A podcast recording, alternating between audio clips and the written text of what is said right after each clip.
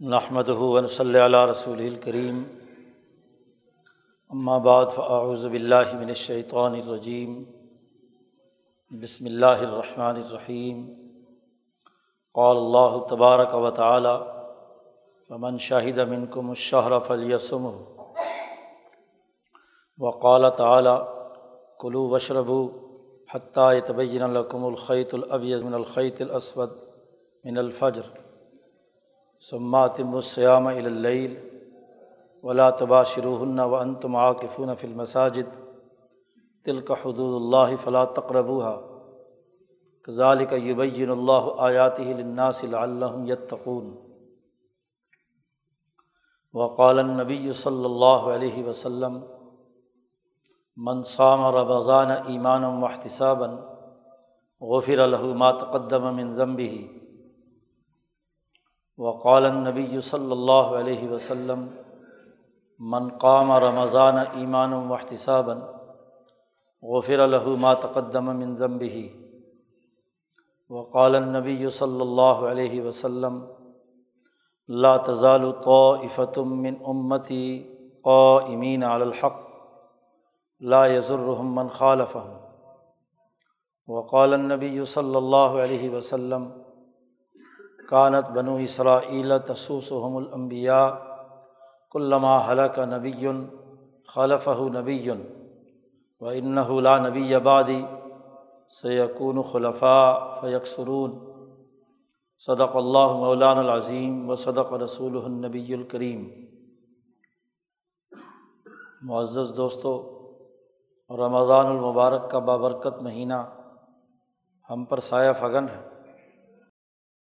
گزشتہ جمعے میں یہ بات واضح کی گئی تھی کہ رمضان المبارک کے روزوں کی اپنی ایک روحانیت ہے۔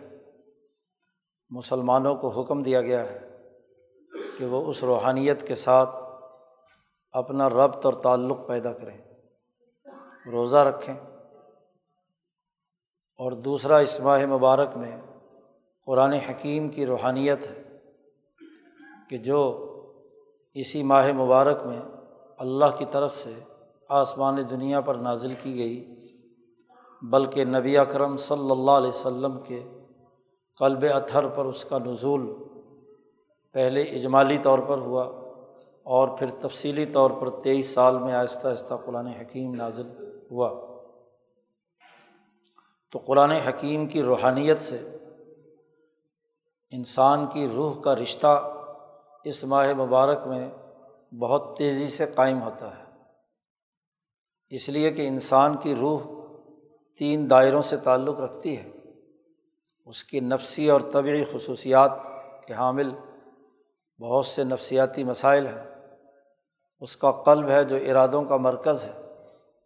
اس کی عقل ہے جو گرد و پیش کے حقائق کا صحیح تجزیہ کرتی ہے انالیسس کرتی ہے۔ اور ایک صحیح رائے قائم کرنے کی صلاحیت کی حامل ہوتی ہے۔ انسانیت، حیوانیت سے تبھی ممتاز اور بلند ہوتی ہے جب اس میں یہ تینوں چیزیں مکمل طور پر فنکشنل ہوں۔ عقل بھی صحیح کام کرے، قلب بھی ارادے صحیح باندھے اور نفس بھی اپنی طبی ضروریات کو نارمل طریقے سے پورا کرے، اس میں نہ تو حد سے بڑھ کر خواہشات کا غلبہ ہو اور نہ انسانی حد سے کم اپنے حقوق کا بھی احساس نہ ہو۔ ایک معتدل نفس، ایک معتدل قلب، ایک معتدل عقل، ایک انسان کی کامیابی کا دار و مدار انہیں چیزوں پر ہے۔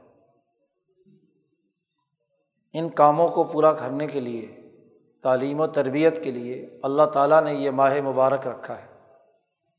اور اس ماہ مبارک میں ہمیں حکم دیا ہے کہ فمن شاہد امن کو مشہر جو آدمی بھی اس مہینے کے شروع ہوتے وقت موجود ہے اس دنیا میں، اس عالم شہود میں ہے، سب کے سامنے زندہ ہے، جو آدمی بھی من شاہدہ جو یہاں موجود ہے اور یہ مہینہ اس نے پا لیا خواہ ایک دن پا لیا، دو دن پا لیے، چار دن پا لیے، جتنے دن اس نے پائے ہیں۔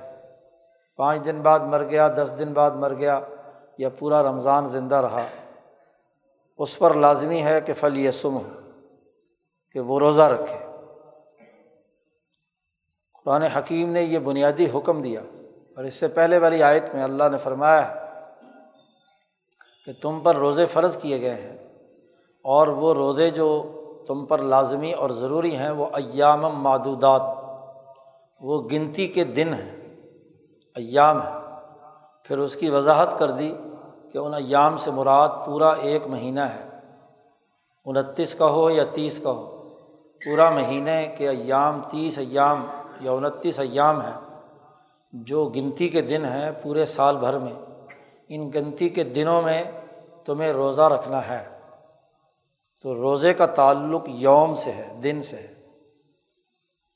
چنانچہ قرآن حکیم نے یہ بنیادی حکم دیا اور تقریباً تمام انبیاء حکمہ اور تمام مذاہب میں روزے کا حکم موجود رہا ہے۔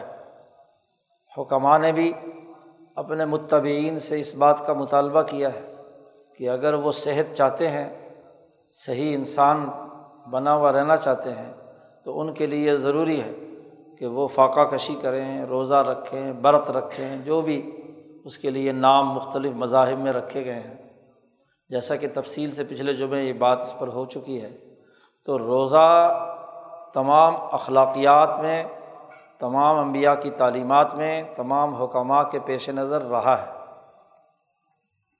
ایک بات جو ہمیں یہاں آج سمجھنا ضروری ہے، وہ یہ کہ اخلاقی طور پر تو ہر ایک نبی نے حکم دیا ہے اور اس دور میں انسانوں کی جتنی استعداد یا صلاحیتیں تھیں، ان کی بہیمیت یا ملکیت تھی، اس کے مطابق امبیا علیہم السلام نے انہیں اتنے دنوں کا روزہ رکھنے کا حکم دیا ہے۔ خواہ وہ تین دن ہو مہینہ ہو، چالیس دن ہو، جیسی جیسی افراد کی بہیمیت کو کنٹرول کر کے صحت نفسانی، صحت قلبی اور صحت عقلی کی ضرورت تھی۔ نبی نے ناپ تول کر اس کے مطابق ان کاموں کے کرنے کا حکم دیا ہے۔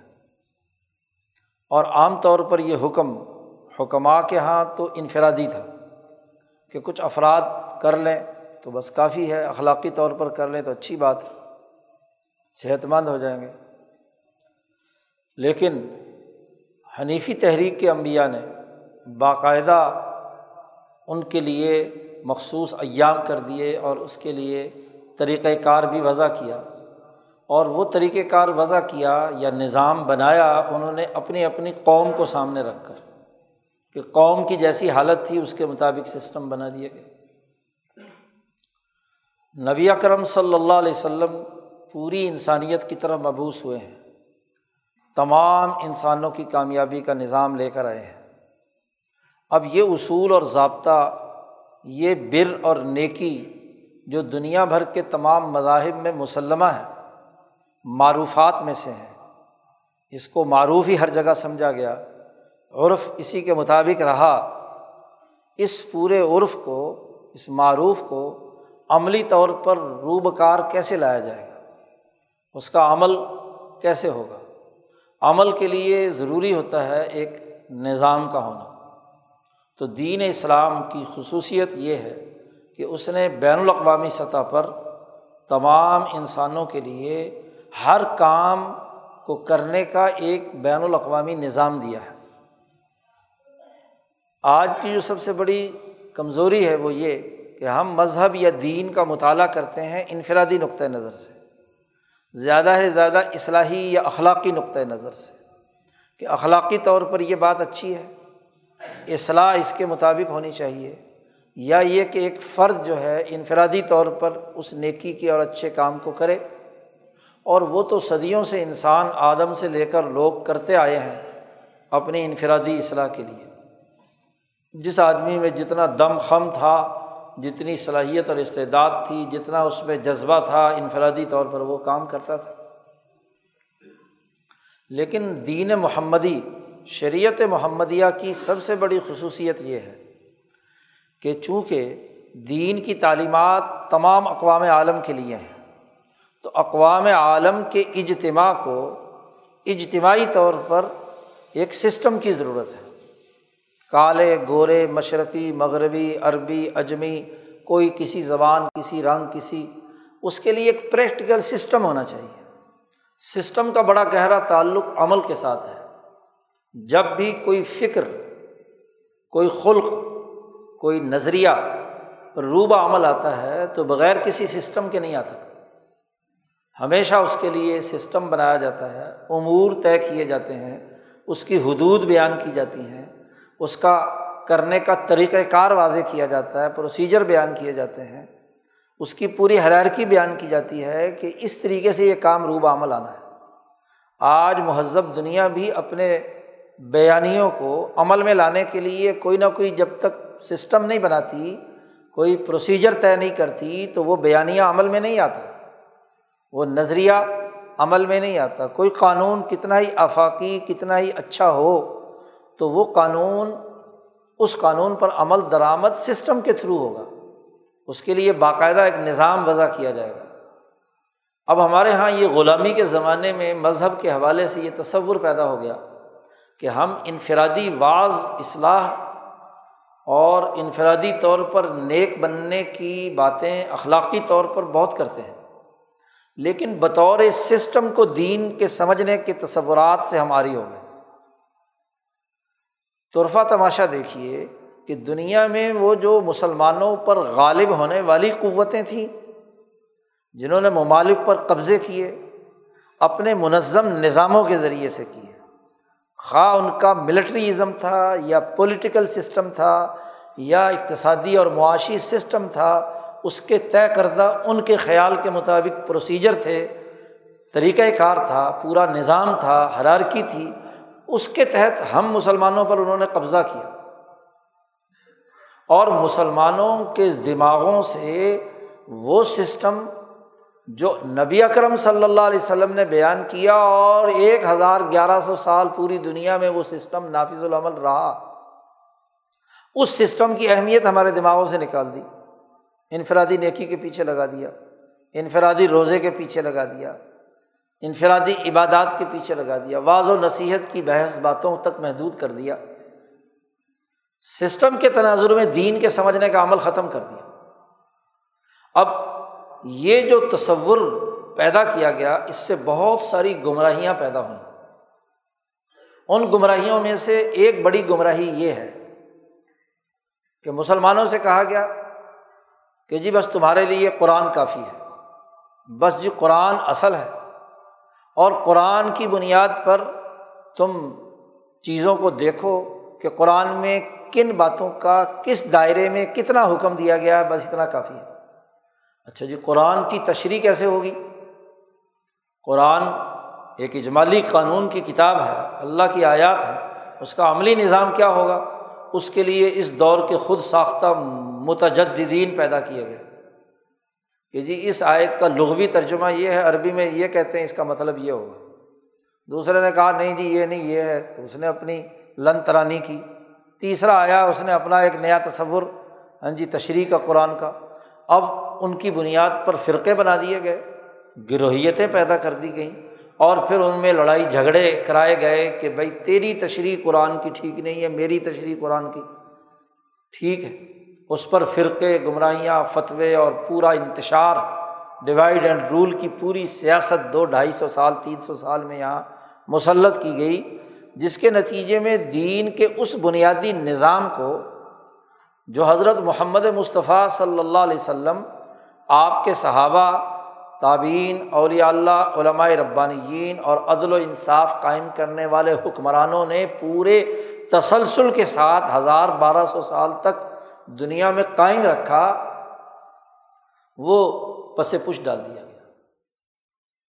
دماغ میں یہ ڈال دیا گیا کہ پچھلی تاریخ تو بس ایسی تھی، وہاں تو بڑے جھگڑے تھے، انتشار تھا حالانکہ جس دور میں سسٹم تھا اور اس سسٹم پر تمام امت مسلمہ، بلکہ تمام اقوام متفق تھیں اس کے بارے میں تو شک پیدا کر دیا۔ اور اس دور میں نئے فرقے پیدا کر کے گمراہیوں کا ایک پورا جال بچھا دیا گیا۔ اور عام آدمی کے دماغ سے یہ بات نکال دی کہ سسٹم کی کیا اہمیت ہے۔ سسٹم کے تناظر میں چیزوں کو دیکھنے، بلکہ پڑھا لکھا بھی۔ عالم بھی، مذہبی عالم بھی۔ وہ بھی بعض کہے گا، وہ بھی انفرادی گفتگو کرے گا، وہ نیکیوں کے فضائل بیان کرے گا، لیکن اس کے سسٹم کی نظام کے اعتبار سے گفتگو اور اس کے سمجھنے، سمجھانے کا عمل وہ نظروں سے غائب ہو وہ زیادہ سے زیادہ زور لگائے گا کہ جی چونکہ شریعت کا یہ حکم ہے تو بس اس کو چاہے سمجھ میں آئے یا نہ آئے تم پر یہ نافذ ہوگا، بس۔ بغیر کسی عقلی تشریح کے، بغیر کسی سسٹم کے، فہم کے، بغیر کسی شعور کے اب جدید دور میں عقلی سوالات اٹھا دیے اور سسٹم کو عقلی طور پر سمجھنے، سمجھانے پر گفتگو نہیں کی گئی۔ اس کا نتیجہ یہ ہے کہ وہ یہ دیکھتا ہے، نوجوان ہمارا خاص طور پر جو عصری تعلیمی اداروں سے تعلیم حاصل کرتا ہے کہ بھائی دین کا تو کوئی نظام نہیں ہے۔ دین تو کچھ بعض اور نیکی کی باتیں کرتا ہے، نظام تو سرمایہ داری کا ہے، نظام تو سوشلزم ہے، نظام تو فلاں ہے۔ ہاں جی دین کا کیا نظام ہے؟ اس پر گفتگو نہیں کی جاتی۔ حالانکہ نبی اکرم صلی اللہ علیہ وسلم کی شریعت محمدیہ کی سب سے بڑی خصوصیت یہ ہے کہ جتنی معروفات نیکی یا انسانی کامیابی کے بنیادی امور، نظریات، افکار، اخلاقیات تھیں ان کا عملی نظام نبی اکرم صلی اللہ علیہ وسلم نے استوار کیا ہے۔ آپ اور آپ کے صحابہ نے اس کا پورا ایک نظام بیان کیا۔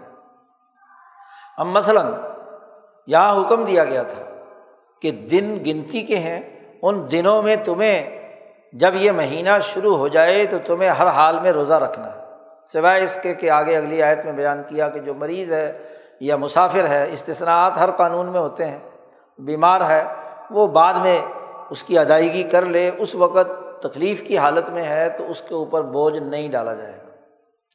سسٹم کے تناظر میں جب ہم گفتگو کرتے ہیں اور اس کی جو جامع اور کامل طور پر وضاحت کی ہے، وہ امام شاہ ولی اللہ دہلوی رحمۃ اللہ علیہ نے کی ہے کہ روزے کا نظام کیا ہے، روزے کا سسٹم کیا ہے، جو حضرت محمد مصطفیٰ صلی اللہ علیہ وسلم نے، صحابہ اکرام نے اور مسلمانوں نے اپنے ہزار سالہ دور میں اس کی قانون سازی کر کے اس کا باقاعدہ نظام بیان کیا ہے، اس کی عقلی وجوہات، اس کے بنیادی امور، اس کا کام کرنے کے طور طریقے وہ کیسے ہیں؟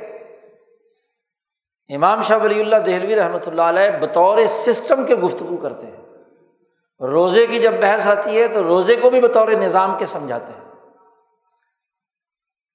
ہر نظام میں جو بنیادی اثاثی امور اختیار کیے جاتے ہیں، ہر سیاست میں شاہ صاحب بار بار لفظ استعمال کرتے ہیں کہ لابدہ صاحب سیاست القبرا، کہ جو سیاست قبرا والا آدمی ہے، اس کے لیے لازمی ہے کہ وہ سسٹم کے بنیادی امور کے اساس پر چیزوں کو طے کرے، امور طے کرے۔ اب دن کا روزہ رکھنے کا حکم دیا گیا ہے۔ تو دن کب سے شروع ہوگا اور کب ختم ہوگا؟ بڑی وضاحت کے ساتھ خود قرآن حکیم نے بات بیان کر دی کہ بھائی، رمضان سے پہلے شابان میں آپ نے رات گزاری، دن گزارے، آپ کلو وشرب کھاؤ، پیو۔ کب؟ دن کب شروع ہوگا؟ حتیٰ یہ تبینہ یہاں تک کہ تمہارے سامنے وضاحت کے ساتھ خیت الابیز خیت الاسود سے جدا ہو جائے۔ یعنی صبح صادق واضح طور پر طلوع ہو جائے تو صبح صادق کے طلوع سے دن شروع ہو جاتا ہے ایوم شروع ہو جاتا ہے۔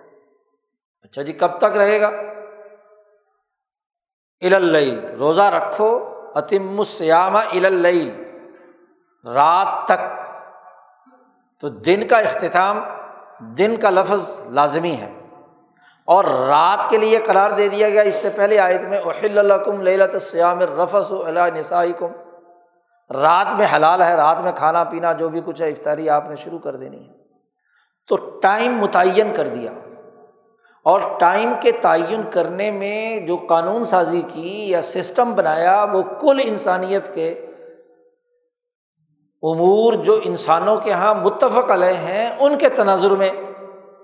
نظام وضع کیا جاتا ہے۔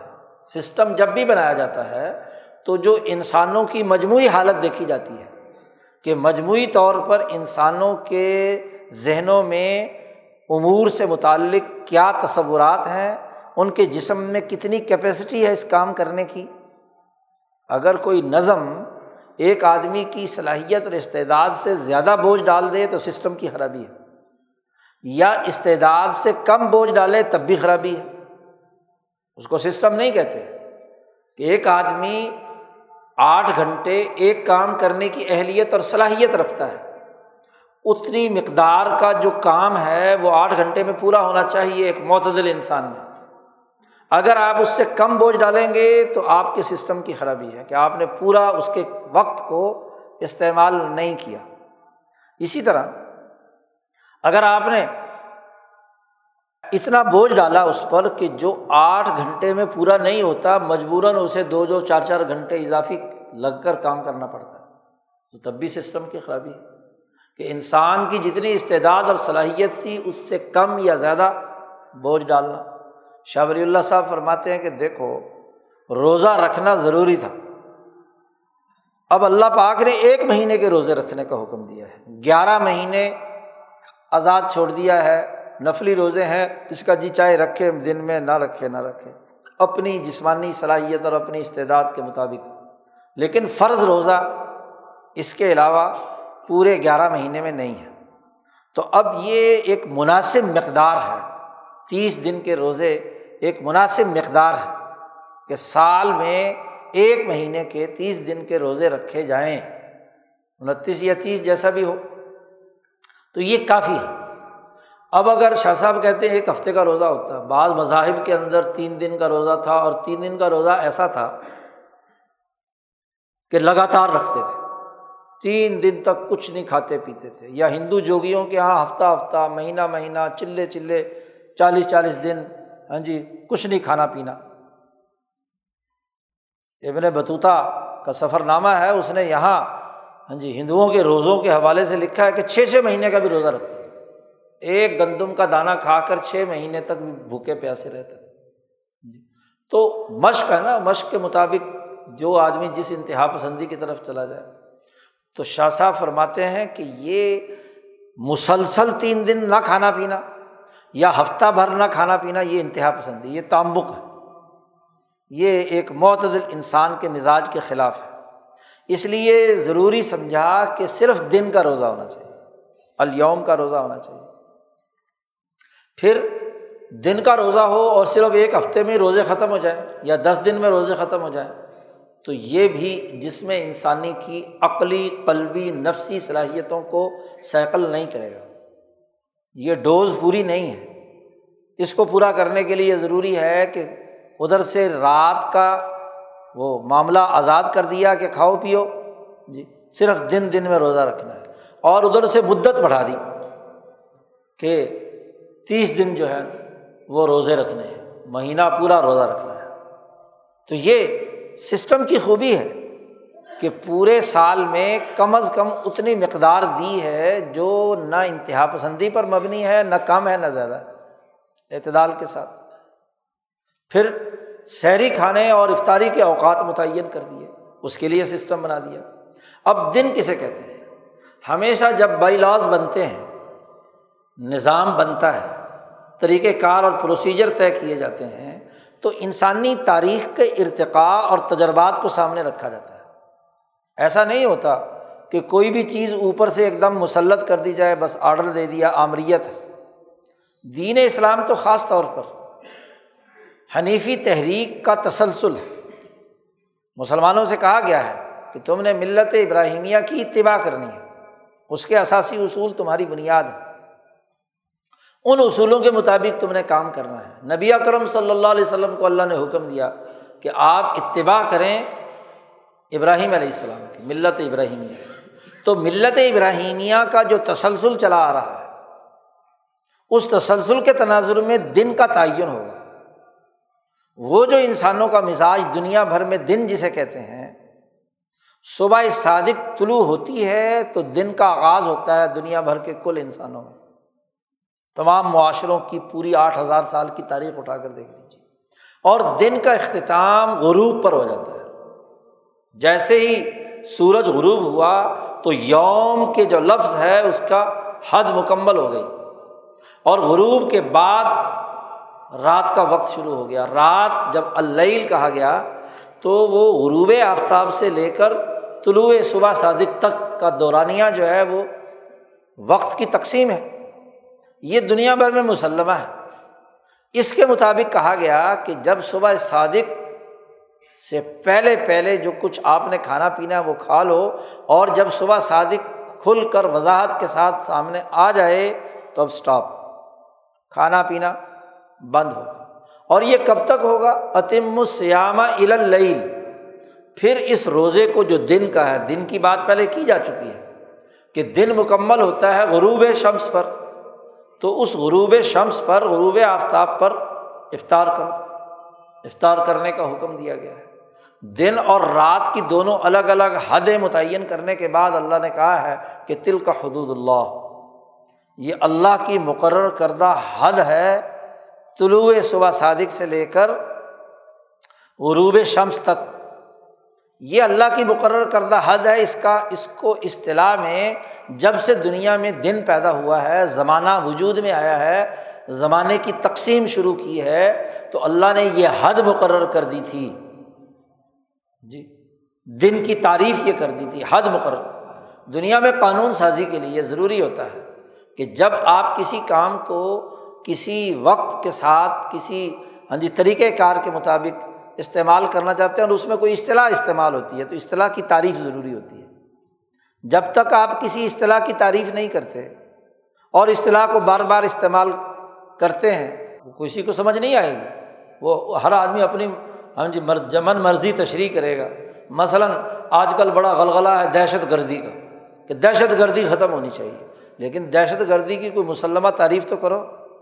اگر تعریف نہیں ہے تو کبھی ایک کو دہشت گرد بناتے ہو۔ اور اس پر عدالتی فیصلہ جاری کر دیتے اور کبھی اس دہشت گرد کو دوبارہ پاک اور پوتر بناتے ہو اور اب کہتے ہو کہ اب یہ دہشت گرد نہیں رہا۔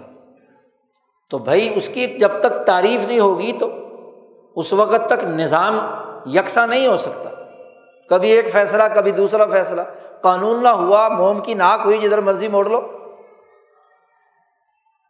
کبھی یہ تشریح کر لو، کبھی یہ تشریح کر لو۔ تو اسے سسٹم نہیں کہتے، یہ سسٹم کی خرابی ہے۔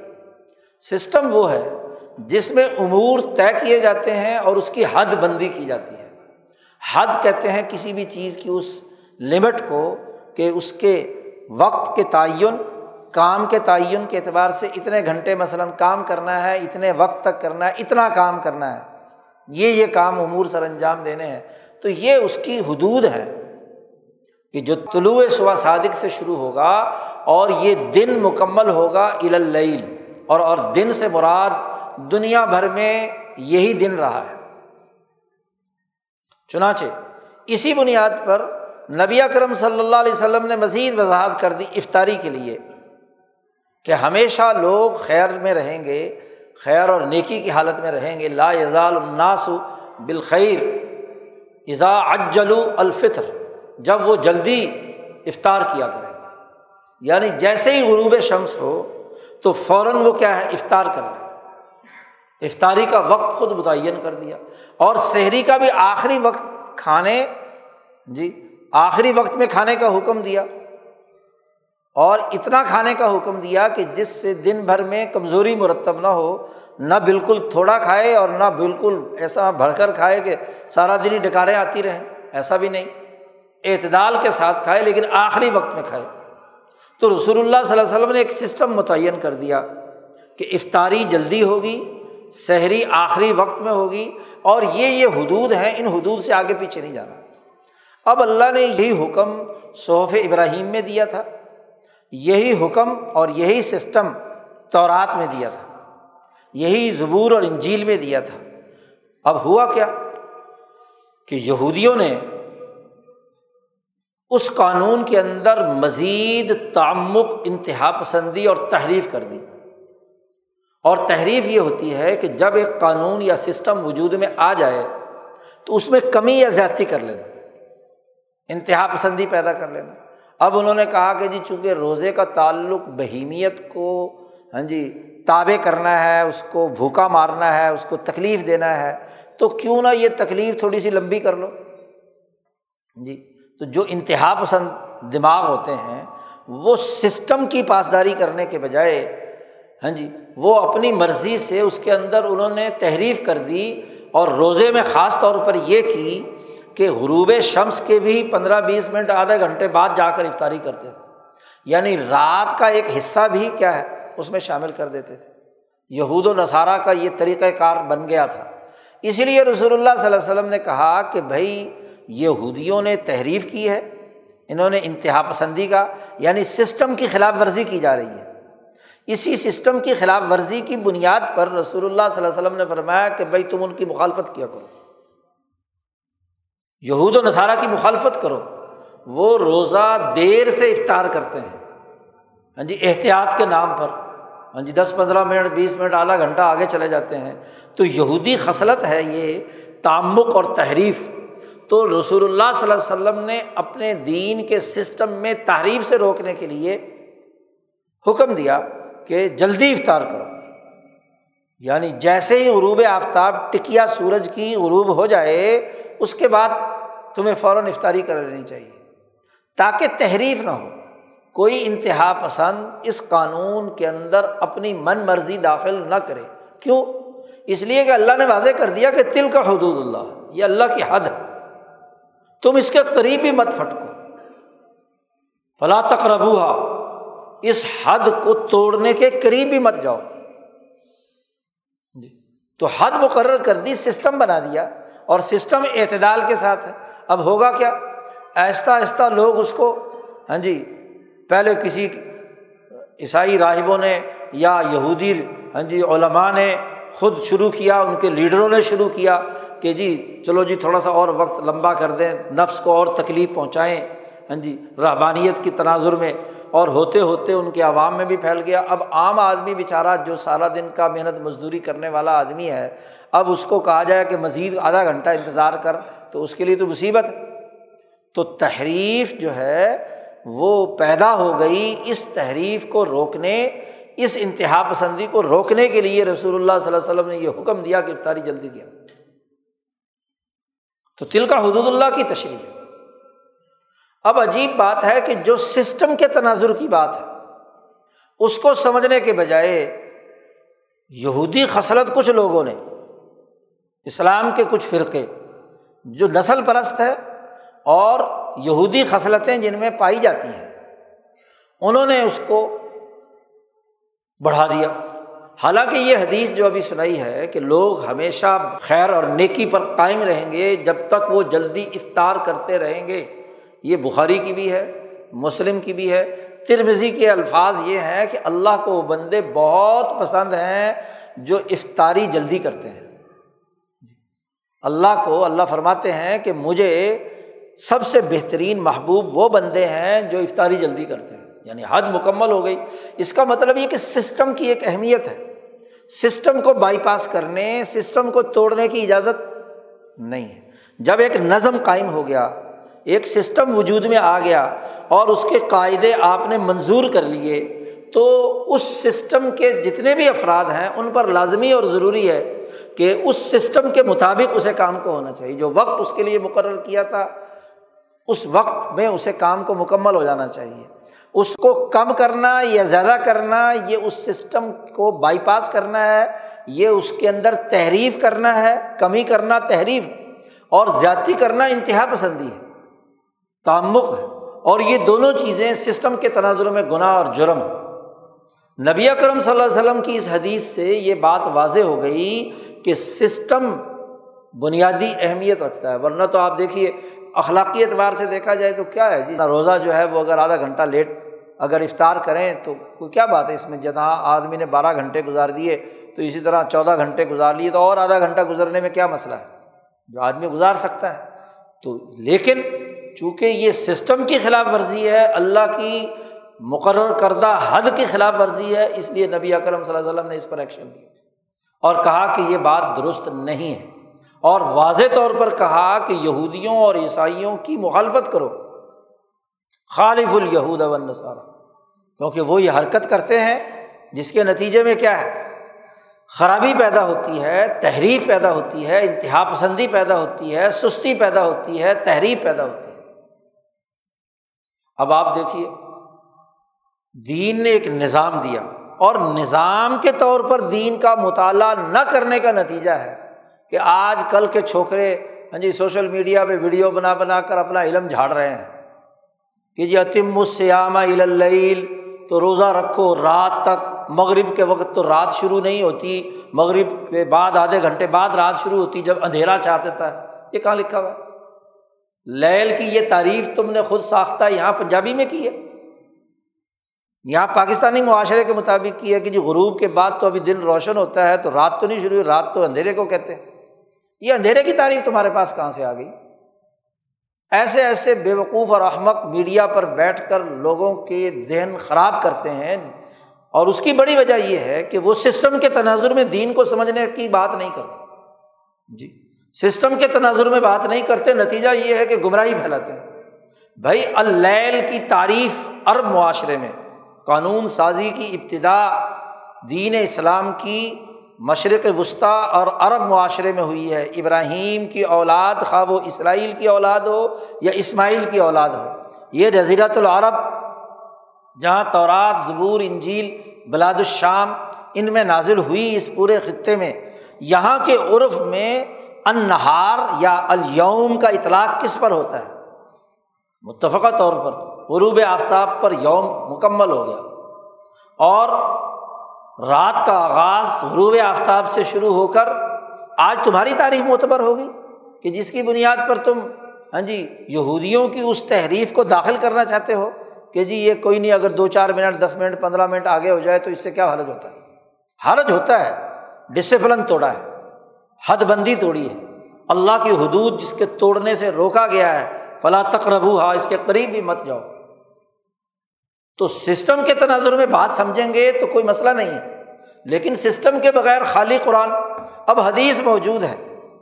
اور قرآن میں چونکہ جی یہ آیا ہے تو ہم نے تو قرآن کی لیل کی اپنی خود ساختہ تشریح کرنی یہ وہ گمراہی ہے منکرین حدیث تک پائی جاتی ہے کہ جو سسٹم کے تناظر میں نہیں، قرآن کو اپنی مرضی سے سمجھنے، سمجھانے اور اس کی تفسیر و تشریح کرنے کا ہاں جی تحریف کا اور اس کے اندر تبدیلی پیدا کرنے کا، انتہا پسندی پیدا کرنے کا کام۔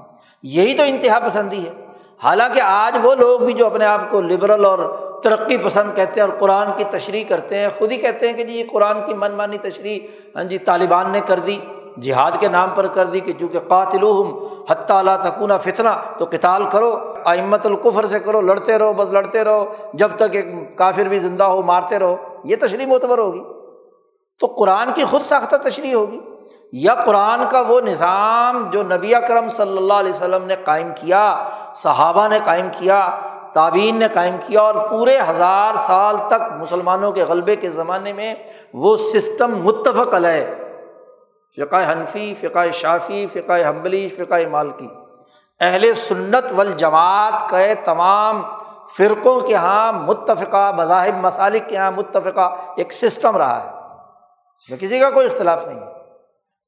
اور پوری دنیا میں نافذ العمل رہا ہے۔ جی۔ اب اس پورے کے خلاف اپنی نئی تشریح اللہ کی کی جا رہی ہے۔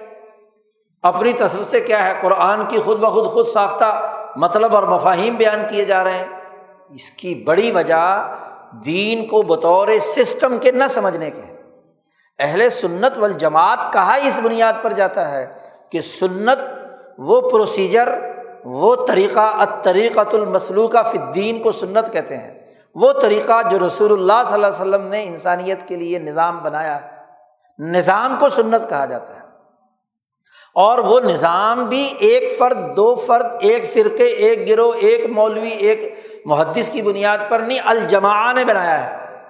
جماعت جماعت صحابہ، جماعت تعبین جماعت تبا تعبین جماعت کی اجتماعیت نے اس سسٹم کو وجود دیا ہے، وہ مراد ہے اہل سنت والجماعت سے۔ تو جماعت متفق ہے، رسول اللہ صلی اللہ علیہ وسلم نے اس کی وضاحت کی ہے، اسی کی اساس پر پوری اجتماعیت قائم ہوئی ہے اور مسلمانوں کے غلبے کے دور میں وہ نظام اسی کے مطابق قائم رہا ہے پوری دنیا میں۔ سوائے ایک گمراہ فرقے کہ جو خود ساختہ بنیادوں پر ایسی عقل جو ناقص ہے اس کی بنیاد پر لیل کی خود بخود تشریح کرتا پھرے، تو وہ تو معتبر نہیں ہے۔ وہ تو اسی لیے اہل سنت و جماعت کے دائرے سے خارج ہے۔ اس نے تو جماعت کے اجتماعی سسٹم کو توڑا ہے، اس کے دائرے سے خارج ہو گیا ہے۔ وہ تو وہ ہے جس نے حضرت علی رضی اللہ تعالیٰ عنہ کی اجتماعیت کو توڑ کر خروج کیا تھا۔ وہ وہ ہے جس نے امام زید کی دائرے سے خارج ہو کر رفظ کیا تھا۔ تو وہ جماعتیں ان کو بنیاد بنایا جائے گا۔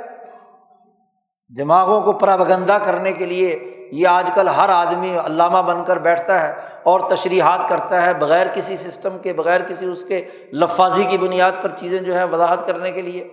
بھائی یہ ایک سسٹم ہے الوم کی یہ تشریح ہے۔ یہ دین اسلام نے واضح کی، رسول اللہ صلی اللہ علیہ وسلم کی سنت، صحابہ کی سنت تعبین کی سنت، پورے تسلسل کے ساتھ سنت۔ اس کو تبدیل نہیں کیا جا سکتا، یہ اللہ کی حدود ہے۔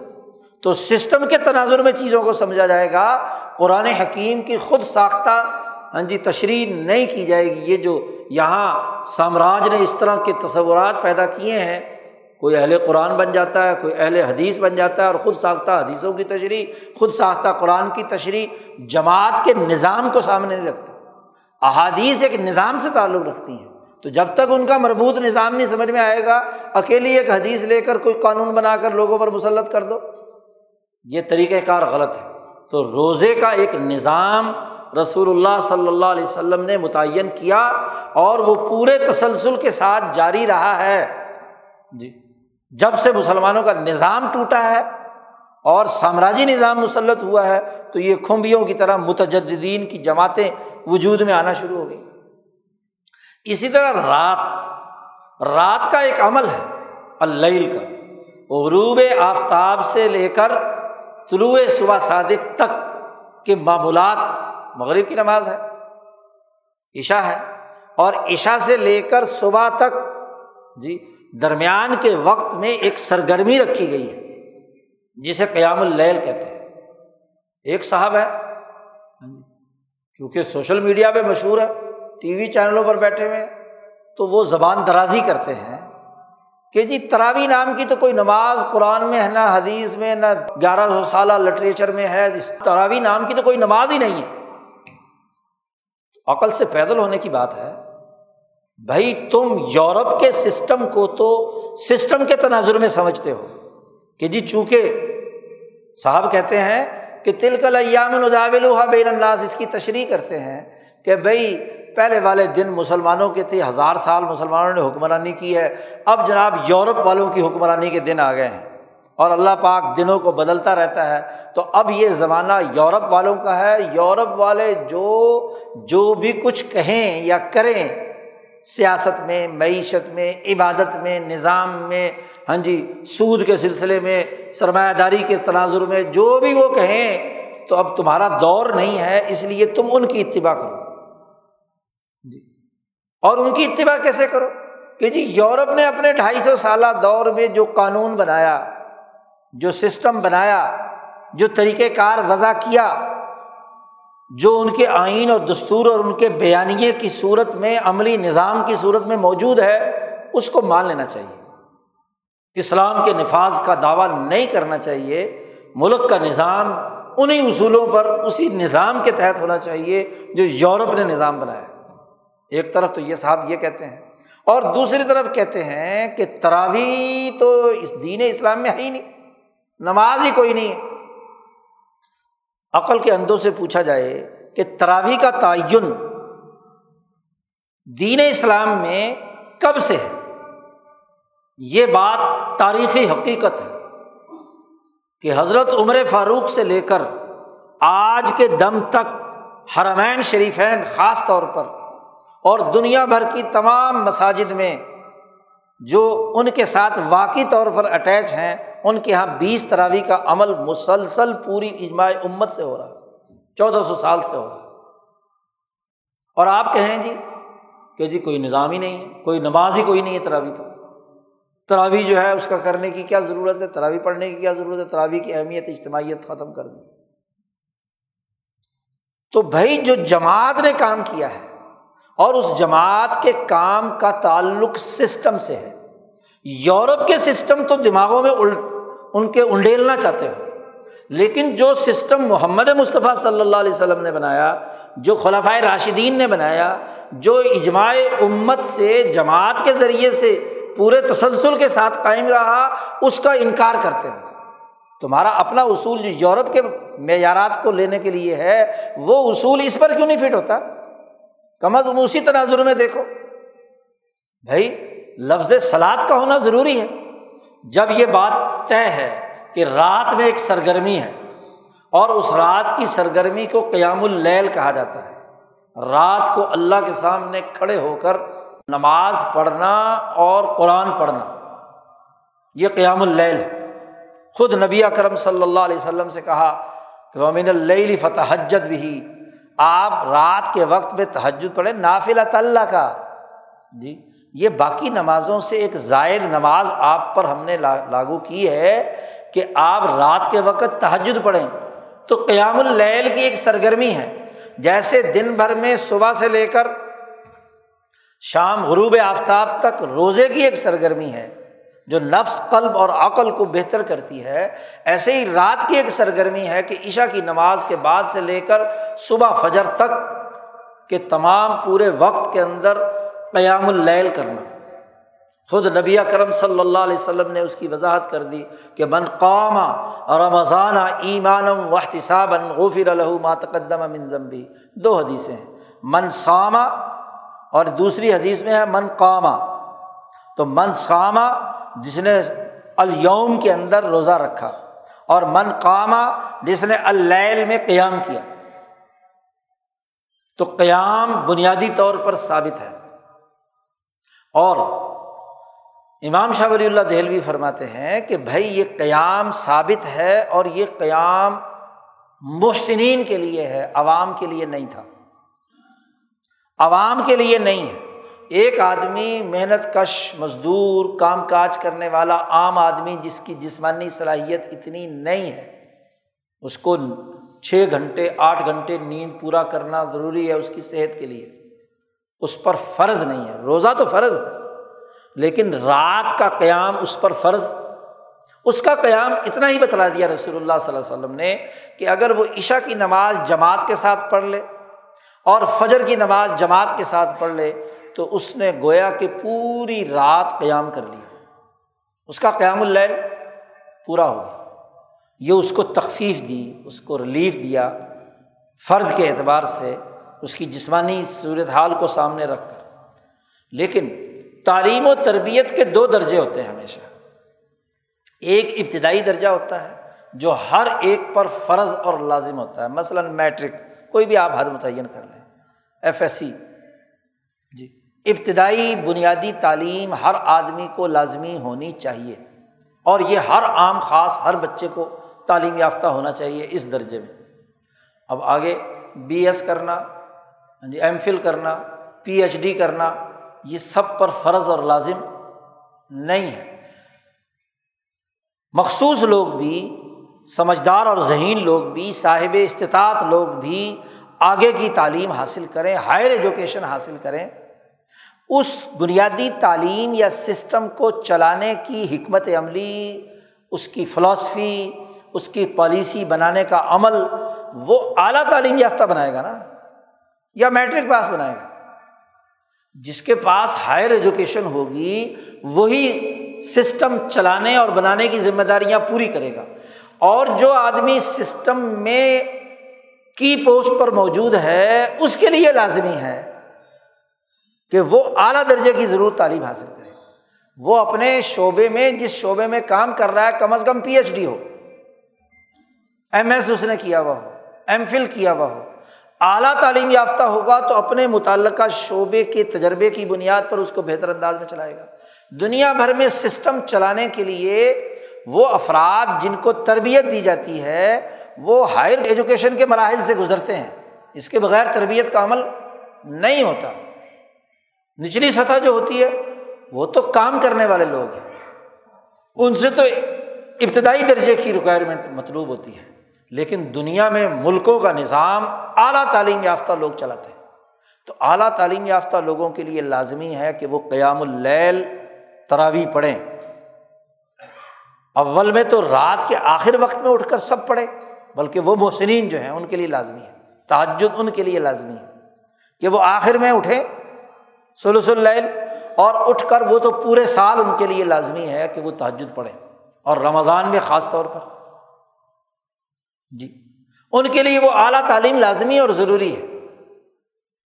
اس کے بغیر کام نہیں ہوگا اب دین اسلام اپنی تربیت یافتہ ایک لیڈرشپ تیار کرنا چاہتا ہے، جن کو اصطلاح میں کہا جاتا ہے محسنین یعنی جنہوں نے صفت احسان حاصل کرنے کا مطلوب ہے، جنہیں وہ محسن بننا چاہتے ہیں، اعلیٰ درجے میں۔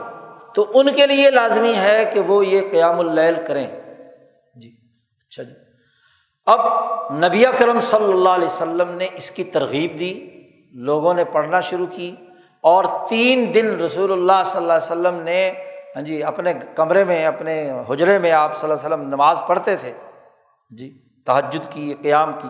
تو لوگ دیواریں چھوٹی چھوٹی تھی حضور صلی اللہ علیہ وسلم کا چہرہ انور یا سر مبارک آپ کا باہر نظر آتا تھا لوگوں کو، تو لوگ پیچھے نیت باندھ لیتے تھے۔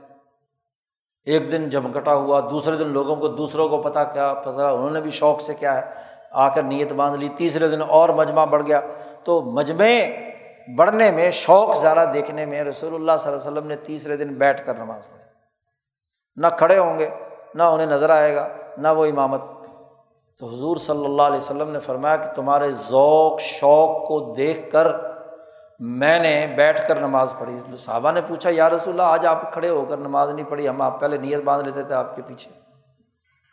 تو حضور صلی اللہ علیہ وسلم نے فرمایا، میں نے تمہارے ذوق، شوق کو دیکھ کر کھڑے ہو کر نماز نہیں پڑھی، کیونکہ تمہارا جو ذوق، شوق اس جماعت کا ہے، اس کام کو کرنے کا، تو مجھے اس سے ڈر ہوا۔ کہ کہیں اللہ میاں یہ نماز جو تراوی کی ہے، یہ قیام اللیل ہے، تم پر فرض نہ کر دیں۔ کیونکہ شب اللہ صاحب فرماتے کہ قانون سازی میں جو ابتدائی قانون ساز ہوتے ہیں، پہلی دستور ساز اسمبلی ہوتی ہے۔ جو قانون کی روح کے تعین کے لیے کردار ادا کرتی ہے، اس کا کسی بات پر متفق ہو جانا اور سب کا ذوق شوق کے ساتھ اتفاق ہو جانا ضرور قانون کی شکل میں ڈھل جاتا ہے۔ تو اس لیے رسول اللہ صلی اللہ علیہ وسلم نے فرمایا کہ مجھے ڈر ہوا کہ کہیں تمہارے ذوق شوق کو دیکھ کر اللہ میاں اوپر سے حکم انہیں نازل کر دے، لیکن اگر یہ فرض ہو گیا تو پھر تم ساری عمر نبھا نہیں سکو گے، عام آدمی یہ کام نہیں کر سکے گا تو پھر اکتا جاؤ گے۔ اس لیے میں نے تم پر رحم کرتے ہوئے اس کو نہیں پڑھا۔ جی۔ اب آپ صلی اللہ علیہ وسلم سے نماز ثابت ہے۔ صحابہ کو دو دن نبی کرم صلی اللہ علیہ وسلم نماز پڑھائی بھی۔ کی اس لیے نہیں؟ کہ اس وقت قرآن نازل ہو رہا ہے۔ نبی کرم صلی اللہ علیہ وسلم مجھے خشیت ہوں مجھے یہ ڈر ہے کہ یہ قرآن نہ نازل ہو جائے۔ اب جب دنیا سے نبی اکرم صلی اللہ علیہ وسلم چلے گئے، تو اب قرآن تو نازل نہیں ہو سکتا۔ کوئی چیز فرض نہیں ہو سکتی ہر مسلمان پر۔ نیا کوئی دائرہ وجود میں نہیں آ سکتا۔ لیکن قیام کا حکم دیا۔ تو عمر فاروق رضی اللہ تعالیٰ عنہ کے زمانے میں ہاں جی مسجد میں تشریف لائے، مسجد نبوی میں، تو کوئی ٹولی یہاں کھڑی ہوئی تحجد کی نماز پڑھ رہی ہے نفلیں پڑھ رہی، کوئی یہاں کھڑی، کوئی یہاں کھڑی۔ تو حضرت عمر فاروق نے دیکھ کر کہا کہ بھائی، یہ جو تم الگ الگ کھڑے ہوئے ہو ہاں جی تو کیوں نہ ایک قاری جو ہے، اس پر میں تمہیں متفق کر دوں؟ تو جو سب سے اعلیٰ درجے کے قاری تھے وہ بھائی نے کہا رضی اللہ تعالیٰ عنہ، ان کی امامت میں ساروں کو اکٹھا کر دیا۔ اب صحابہ نے آ کر صحابہ کے اجماع نے جماعت کا فیصلہ ہے، امیر المومنین ہے، جماعت سے مشاورت کی ہے اور جماعت اس پر متفق ہے۔ اس جماعت نے ایک سسٹم بنا دیا۔ شاہ ولی اللہ صاحب فرماتے ہیں کہ بنیادی قانون نماز قیام اللیل کا وہ نبی اکرم صلی اللہ علیہ وسلم کے عمل سے ثابت ہے۔ اور آپ نے اس کو فرض اور لازم اس لیے نہیں کیا کہ کہیں ایسا فریضہ ہو جائے جس سے جان چھڑانی مشکل ہو جائے۔ تو بعد میں جماعت نے تین چیزوں کا اضافہ کیا۔ جماعت نے تین چیزوں کو لازمی قرار دے دیا۔ ایک تو یہ پیدا کر دیا، عمر فاروق کے فیصلے سے رولنگ جاری ہو گئی، سسٹم نے طے کر دیا، دستور ساز پارلیمنٹ نے واضح کر دیا۔ ایک تو یہ کہ لوگ مسجدوں میں اجتماع کریں، اجتماع ہونا چاہیے۔ ایک قاری کے پیچھے پڑھیں تاکہ چھوٹے چھوٹے گروپ ادھر ادھر ہونے کے بجائے اجتماعیت قائم ہو۔ کیونکہ دین اجتماعیت کے لیے آیا ہے۔ تو سسٹم کے لیے ضروری ہے کہ اجتماع ہو، بجائے یہ کہ انفرادیت ہو۔ پھر جب انفرادیت پڑھیں گے، ایک ہی مسجد میں کوئی یہاں پڑھ رہا ہے، کوئی یہاں پڑھ رہا ہے، کوئی یہاں پڑھ رہا ہے، آپس میں آوازیں ٹکرائیں گی تو دوسرے کے پڑھنے میں خلل ہو سکتا ہے۔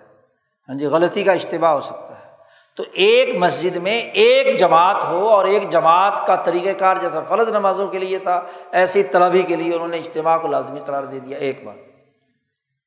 دوسری بات، قیام اللیل کا اصل وقت تحجد سے پہلے تھا تحجد کا وقت تھا یعنی صبح صادق کے آخری شہری سے پہلے۔ اب جب اجتماع کرنا ہے، تو اب سسٹم کے تناظر میں اگر اس وقت اجتماع کیا جائے سب لوگوں کا کہ سب لوگ اپنے گھروں سے آئیں اس وقت تاجد پڑھنے کے لیے۔ اب یہاں سے جانا ہے واپس شہری کھانی ہے۔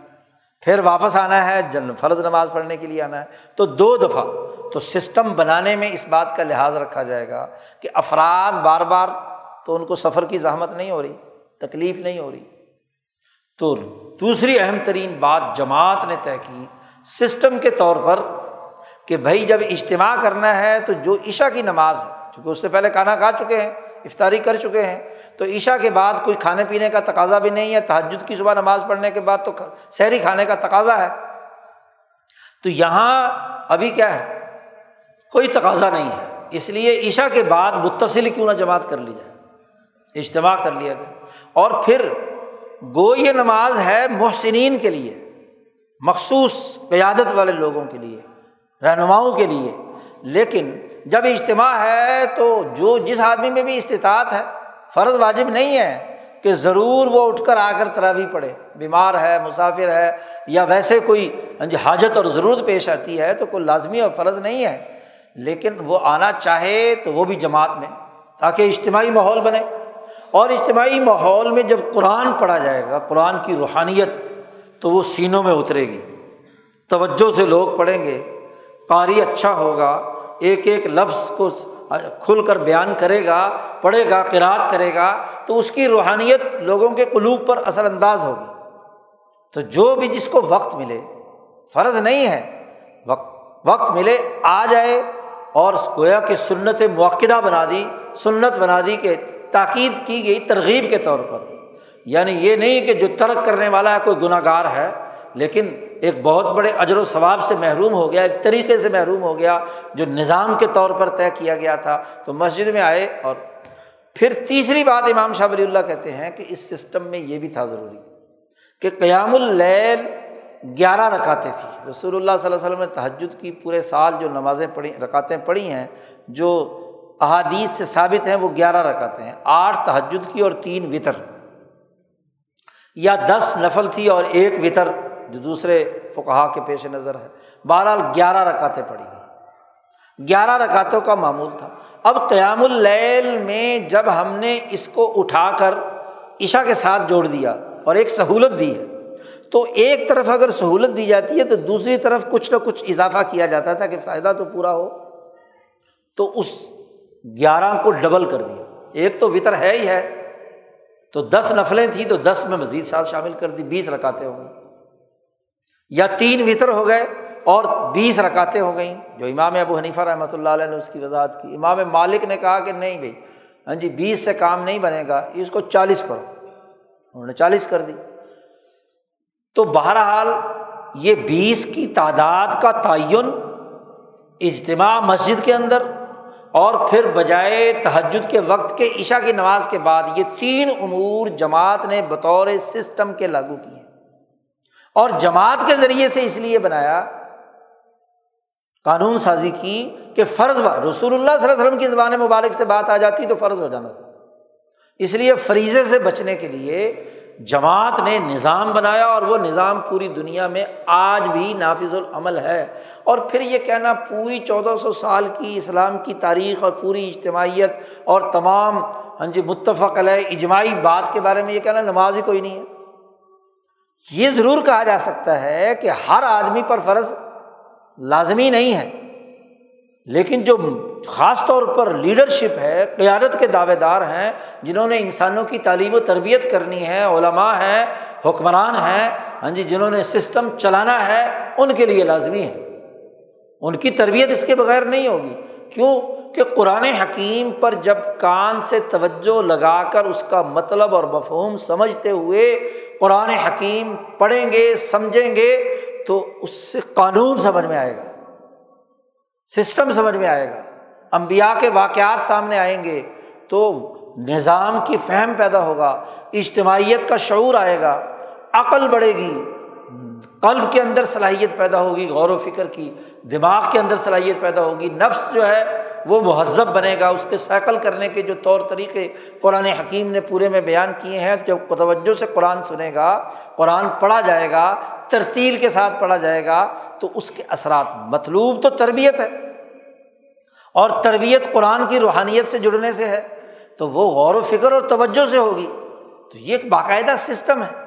اب مذاق بنا لیا ہاں جی جو جی چاہتا ہے اسلام کا ٹھیکیدار بن کر ہاں جی ایک ویڈیو نشر کر دیتا ہے جی اسلام کی تشریح ہو رہی ہے۔ جی طرح کوئی نماز نہیں ہے، کوئی کہتا ہے جی رات جو ہے رات دیر تک ہاں جی پڑھتے رہو۔ یہ دراصل وہ گمراہی ہے جو اس غلامی کے زمانے میں مسلط کی گئی۔ جی اب وہ اصول جو خود یہ غلم کا سسٹم اپنے لیے ضروری اور لازمی قرار دیتا ہے۔ پارلیمنٹ میں قانون سازی کی دھجیاں بکھیری جاتی ہیں۔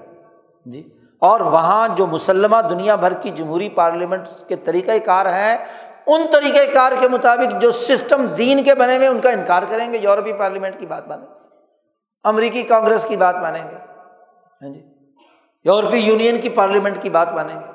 یہ کہاں سے اسلام؟ یہ کہاں کی عقل کی بات ہے؟ یہ کون سے شعور کی بات ہے؟ اور دوسری طرف ہمارا مذہبی طبقہ ہے، بغیر سسٹم کے وہ حکم اور آڈر دے کر اور وہ حکم اور آڈر بھی بغیر اتھارٹی کے ہے ممبر کی کوئی اتھارٹی ہے؟ اس ممبر کی کیا اتھارٹی؟ ہے جی کوئی حکم دیا جا سکتا ہے۔ حکم تو وہ جس کے پاس حکومت، جس کے پاس اتھارٹی ہے۔ یہ تو زیادہ زیادہ واز ہے۔ ہے منصب واز کا، ہے منصب تعلیم و تربیت کا، اور وہاں احکامات دیے جا رہے ہیں بغیر کسی عقل و شعور کے۔ جی۔ کم از کم اس سسٹم کو سمجھانے کی بات تو ہونی چاہیے، عقل و شعور کو تو اپیل کرنا چاہیے۔ واعظ کے لیے شرائط شاہ صاحب نے بیان کی ہیں، امام غزالی نے بیان کی ہیں۔ ایک مدرس کے لیے، ایک معلم کے لیے، ایک واعظ کے لیے، ایک مذکر کے لیے ہاں جی ایک جو مربی ہے اس کے لیے لازمی قرار دیا ہے کہ کن کن باتوں کو پیش نظر رکھ کر اس نے واز کہنا ہے۔ امور سمجھانے ہیں۔ بھائی، وہ جو تربیت دینے والا ہے، اس کا کام ہے سسٹم سمجھانا۔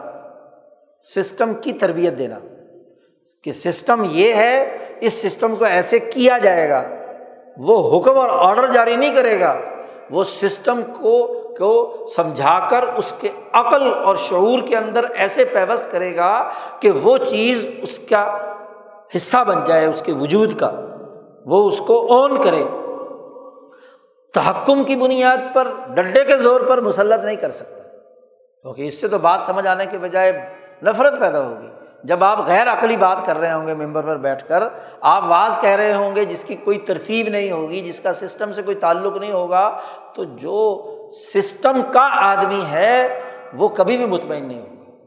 وہ تو اس جاری سسٹم کا اعلی کار اور ایجنٹ رہے گا، کیونکہ اس سسٹم میں وہ کام کرتا ہے، وہاں کی حرارکی کو جانتا ہے، وہاں کے طریقۂ کار کو جانتا ہے، تو اسی کے مطابق وہ سوال کرنا چاہتا ہے۔ اور آپ چونکہ اس سوال کا جواب دینا نہیں چاہتے، آپ تحکم کے ساتھ اپنی بات اس سے منوانا چاہتے ہیں۔ تو یہ تحکم سے تو کوئی بات نہیں مانی جاتی۔ بعض کا طریقہ یہ ہے کہ وہ سسٹم سمجھائے رسول اللہ صلی اللہ علیہ وسلم، نبی اکرم صلی اللہ علیہ وسلم کے نے جو نظام بنایا، صحابہ نے جو نظام بنایا، جماعت نے نظام، اس کو اللہ نے کہا ہے الفل اللہ الحجت البالغ یہ اللہ کی حجت بالغ ہے۔ عقلی طور پر بات سمجھائی، اس سے پہلے والے رقوؤں میں شرک کے خلاف اور وحدانیت کی حقیقت اور پھر کہا فلی اللہ الحجت البالغ۔ اور اسی کو احساس بنا کر امام شاہ ولی اللہ دہلوی نے پورے دین کو نماز، روزہ، حج، زکوٰۃ، احسان، معیشت، سیاست، پورا کا پورا نظام بطور مذکر، بطور واعظ، بطور معلم، بطور مربی امام شاہ ولی اللہ دہلوی نے یہی بات سمجھائی ہے۔ تو جو شاہ ولی اللہ سے رشتہ جوڑتے ہیں، ان کو بطور سسٹم کے دین کے تمام امور سمجھانا ہے۔ اور یہ شاہ صاحب کے افکار اور ان کی تعلیمات کو پڑھے بغیر سمجھ میں نہیں آ سکتا۔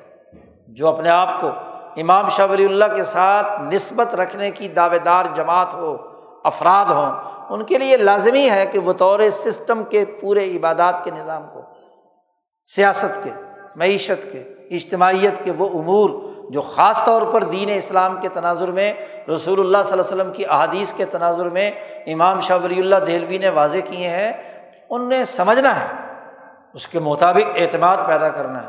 اور جب یہ بات سمجھ میں آ جائے گی، تو پھر آپ کو ان جو عقل کے نام پر لٹ لیے پھرتے ہیں، کبھی قرآن کے نام پر، کبھی حدیث کے نام پر، بغیر کسی سسٹم کے بات کر رہے ہیں۔ جی، خواہ وہ اس سسٹم کے اعلی کار ہیں یا رجت پسند ہیں، جو بغیر کسی سسٹم کے باتیں کر رہے ہیں، دونوں کی خرابی سمجھ میں آ جائے گی کہ دونوں میں کمزوری کیا ہے، دونوں میں خرابی کیا ہے۔ تو آج رمضان کے مہینے میں رمضان کے سسٹم کو آپ صلی اللہ علیہ وسلم کی بیان کی ہوئی احادیث کو اجتماعی نظام کے تناظر میں سمجھنا، سمجھانا، یہ ہماری ذمہ داری ہے۔ اللہ تعالیٰ ہمیں شاہ صاحب کے علوب و افکار سے پوری مناسبت پیدا کرنے کی توفیق عطا فرمائے، عقل و شعور نصیب فرمائے اور غلبہ دین کے نظریے سے کام کرنے کی توفیق عطا فرمائے۔ وہ آخر داوانہ الحمد للہ رب العالمین۔